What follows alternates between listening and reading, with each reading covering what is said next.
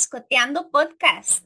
Hoy, bueno, estamos nuevamente por acá y con un tema súper, súper interesante. Hoy vamos a hablar de piel. Hoy hablamos de dermatología y tenemos acá a la doctora Mónica Lores con nosotros, dermatóloga y profesora en la Universidad de Veterinaria. Ella también da consulta privada en dermatología. Hola Doc, ¿qué tal? Bienvenida. Hola Elena, qué gusto estar con vos. Muchas gracias por invitarme. Y pues aquí estamos para tratar de, de ver cómo educamos un poco a la gente y salimos de algunos, algunas dudas. De algunas, porque hay tantísimas. De dermatología, yo, yo escucho dudas constantemente de, ay, que una pelotita, que mi perro se rasca, que, bueno, sin número de cosas. Entonces, vamos poco a poco y empecemos por lo más básico hablando de piel. Claro, bueno, mira, lo vacilón de la piel de, perros, gatos y tal vez de, de, todos los animales es que obviamente es el órgano más extenso y el que más se ve. Entonces, vemos que el dueño es lo primero que va a ver, que si tiene costritas, que si tiene pérdida de pelo, que todo el asunto. La piel es un reflejo de cómo está el perro en estado de salud, cómo está, cómo puede estar por dentro e inclusive cómo puede estar su salud de piel por fuera, ¿verdad? Entonces, es lo más importante y generalmente las, la cantidad de consultas es mayor porque es lo primero que vamos a ver. Entonces hay muchas dudas de cómo cuido la piel de mi perro, quiero que el pelo esté súper sedoso, qué tanto se le cae el pelo, que también a veces depende por raza, ¿verdad? Pero ese es como lo primero. Ahora, em, en cuanto a, a los problemas más frecuentes, va también por edad. Los cachorritos generalmente pueden tener problemas de sarnas y hongos. Los perros de una edad joven adulta eh, media pueden inclusive desarrollar problemas de picazón y ya los perritos ya más grandes pueden generar tumores o problemas hormonales, ¿verdad? Así como a grandes rasgos podemos establecer por edad cierta frecuencia de problemas de piel. Súper interesante, ¿no? Por supuesto, y para tenerlo en mente, que la edad de nuestra mascota influye en qué posibles problemas de piel podríamos estar viendo. Claro, porque imagínate que cuando llegan los, los perros a consulta, muchas veces los propietarios tal vez tengan como la idea que ay doctora, es que dale la lesión, porque ya uno con una lesión ya sabe que es no, mentira. Las lesiones todas son iguales. Lo que pasa es que se van a presentar en diferentes enfermedades. Entonces yo por ver una lesión que es circular sin pelo, ya yo no te puedo decir, mira Elena, tu perro o tu gato lo que tiene es tal cosa, ¿verdad? Sino que bueno, Así hay muchos problemas que empiezan con lesiones circulares sin pelo. Entonces hay que ir viendo si es un perrito, eh, por ejemplo, cachorro, bueno, lo primero que voy a pensar puede ser que sea sarna. Si es un perro de edad adulta, puedo pensar que puede tener una infección bacteriana. Si es un gato, voy a pensar primero que son hongos. Entonces, depende de la especie, depende de la edad, las lesiones no me van a decir exactamente qué es, ¿verdad? Entonces, muchas veces nos enfocamos en que es esta lesión, qué es. Y mi pregunta casi siempre es, esta lesión puede ser asociado, por ejemplo, a una infección. ¿Por qué se infecta el perro? Entonces, yo no voy pensando qué es la lesión, sino yo voy pensando ¿por qué el perro tiene esta lesión? Entonces ahí es donde empieza el proceso de investigación de qué es, ¿verdad? Para llegar a, lo que nos atañe a todos, tanto al dueño como a mí, que es qué es y por qué tiene la lesión. Claro, buscar la causa principal y no tanto la lesión, porque la lesión nos habla, pero realmente no nos dice cuál es el trasfondo o qué fue lo que empezó. Exacto, la lesión a mí me dice, tiene un problema de piel, hay un problema de la piel, pero yo tengo que averiguar es por qué tiene problemas en la piel.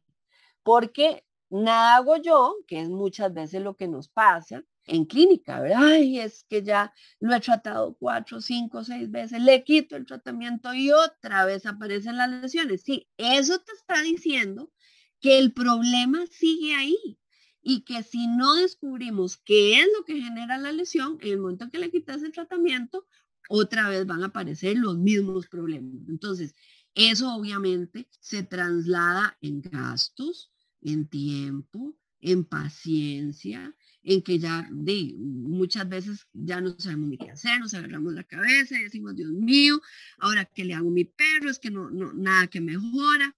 Entonces, hay ciertos problemas que también tenemos que entender que son de por vida del perro. que estaba escuchando algo muy interesante de, un podcast tuyo de, de, emergencias con el doctor José Campos. Y me pareció lindísimo lo que dijo, que es cierto, tenemos o adquirimos un compromiso cuando tenemos una mascota. Y entonces el compromiso va a todo nivel. Él hablaba eh, de emergencias y yo hablo de piel, claro, porque hay enfermedades que aunque la piel no se considera como una emergencia que el perro se rasque, pero hay enfermedades que definitivamente van a durar a través de toda la vida del perro. Entonces, yo tengo un perro alérgico, mi perro tiene 12 años. He tenido que lidiar con el problema durante 12 años, ya uno después ya se acostumbra. Pero el punto es que tenés que saber que hay enfermedades que no se curan, no es que el veterinario es malo, es que la enfermedad... bueno, toda la razón. Y lo más importante, siento que es llegar a entender o llegar a un diagnóstico. Y esto puede ser muy cansado tanto para el propietario como para el perro. Y ahí creo que viene mi siguiente pregunta del por qué no podemos diagnosticar por una foto. Uy, buenísima tu pregunta. Y parece que muchas veces la gente dice, ay, es que qué barbaridad, qué platero el veterinario, porque quiere que yo lo lleve a consulta y no me dice, se supone que, que, que, estudió y entonces que tiene que ver cómo es la cosa y ya me tiene que decir que es bueno. Interesantísimo lo que me decís porque yo lo último que veo son las lesiones del perro. El 70% de mi diagnóstico está en lo que vos me contés desde que fuiste y que lo viste al mes de edad y te enamoraste y dijiste, este va a ser fifi y me lo voy a llevar para la casa. Desde, ahí. Momento, yo necesito saber qué pasó, lo llevaste a la casa y sí, pero entonces fíjese que empezó con diarreas como a la semana. Esa parte, todo eso, desde que tiene tres meses de edad, que se supone que ya esa edad van para la casa, hasta el momento donde apareció el problema de piel, para mí toda esa es información valiosa que yo no voy a ver en una foto. Generalmente las fotos ya están con problemas que tienen tiempo de estar ahí, ya tienen tiempo de evolución. Entonces yo solo veo lesiones, pero a mí me interesa saber qué fue lo que pasó, cómo fue que empezó, se empezó rascando, no, se le empezó cayendo el pelo, sí, o si se empezó rascando, o empezó con diarrea, o empezó con este, vómitos. Todo eso para mí es importante, que a veces no le ponemos tanta atención. Entonces, una de mis tareas mucho con los propietarios es sentarnos a que me cuenten toda la historia. Es como ir ahí, entonces más de uno me dice, es ir al pediatra y yo algo así, pero en perro. y qué importante todo esto que nos estás contando porque realmente no es solo la lesión y me ha pasado montones de veces que me mandan, mira, eh, eh, mi perro tiene esta pelotita o tiene este peloncito y me mandan la foto. ¿Qué podrá hacer? ¿Qué le puedo dar?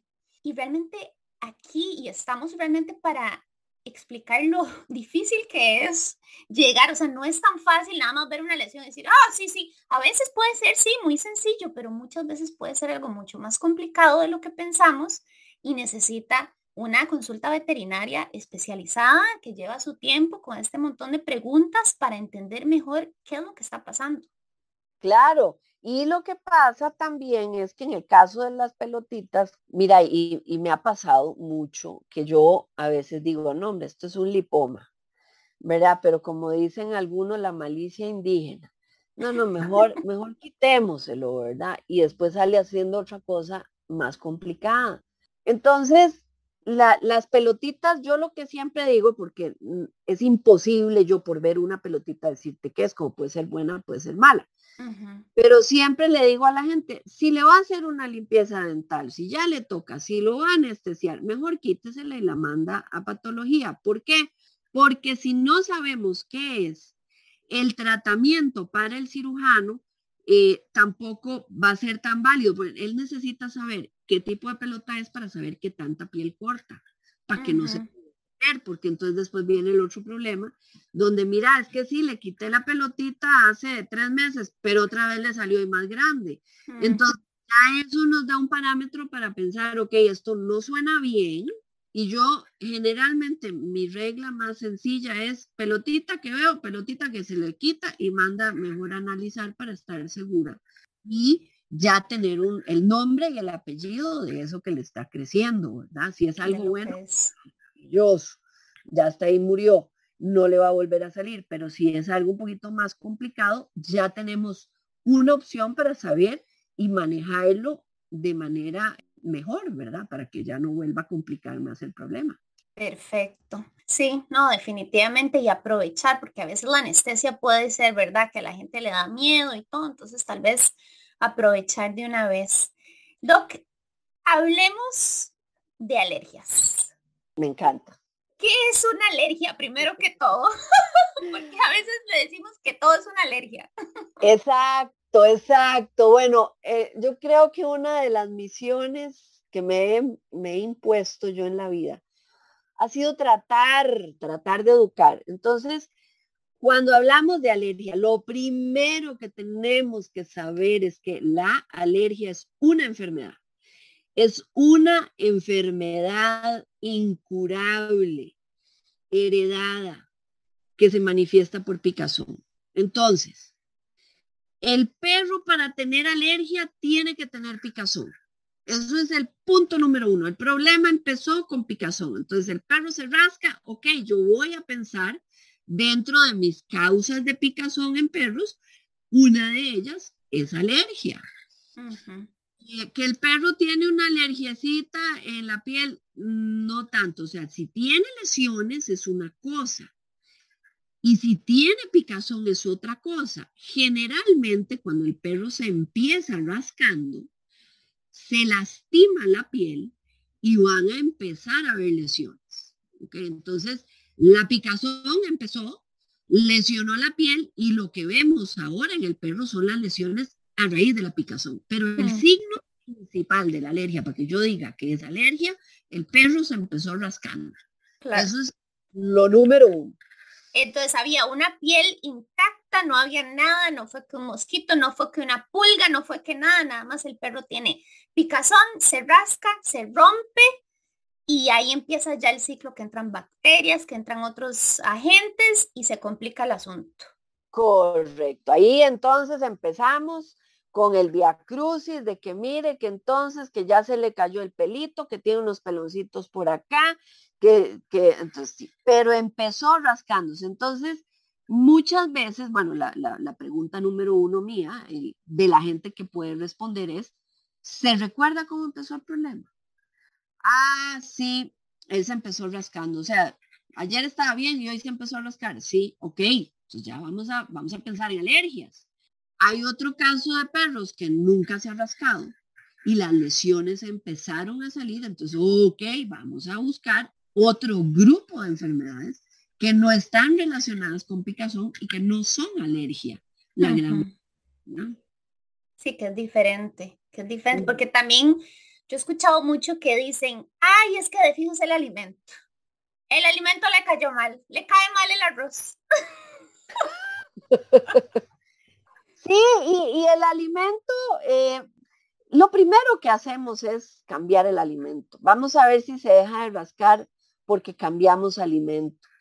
El tema alimentario trae su ciencia y hay muchas, muchas opiniones al respecto, pero a grandes rasgos, si un perro se empieza a rascar porque el alimento es lo que le está generando la picazón, para saber si es así, tenemos que dar un alimento que nunca antes haya comido con ciertas características ese alimento debe traer ciertas características importantes. Entonces, si nosotros empezamos a variar la comida cada 15 días, cada tres semanas, cada mes, empezamos a darle diferentes tipos de proteínas, lo que estamos haciendo es, estamos exponiendo al perro ante todo lo demás, entonces estamos disminuyendo la probabilidad de usar una dieta que nunca antes haya comido en su vida.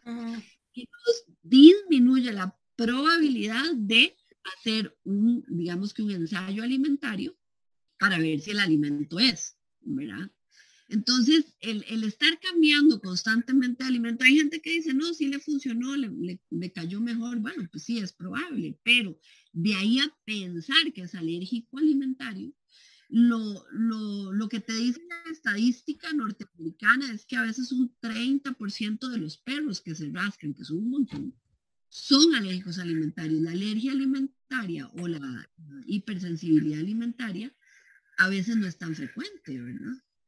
Claro que no necesariamente es la causa primordial. Podría serlo y hasta nos podría ayudar, pero no necesariamente es la principal causa. Exactamente. El, alimento les ayuda a, fortalecer todo lo demás. Sabemos que las pieles, si están muy secas, puede generar comezón. Entonces, ácidos grasos omega 3, hidratarlas y demás, ayuda a disminuir, junto con otra serie de cosas, em, la picazón pero no te dice, ah, no, el perro es alérgico alimentario, ¿verdad? Y yo pensaría que en cuanto más podamos cuidar la, piel de nuestro animal, o sea, la prevención ante todo. Entonces aquí vendría el tema de prevenir cualquier agente ectópico, llámense pulgas, garrapatas, ¿cierto?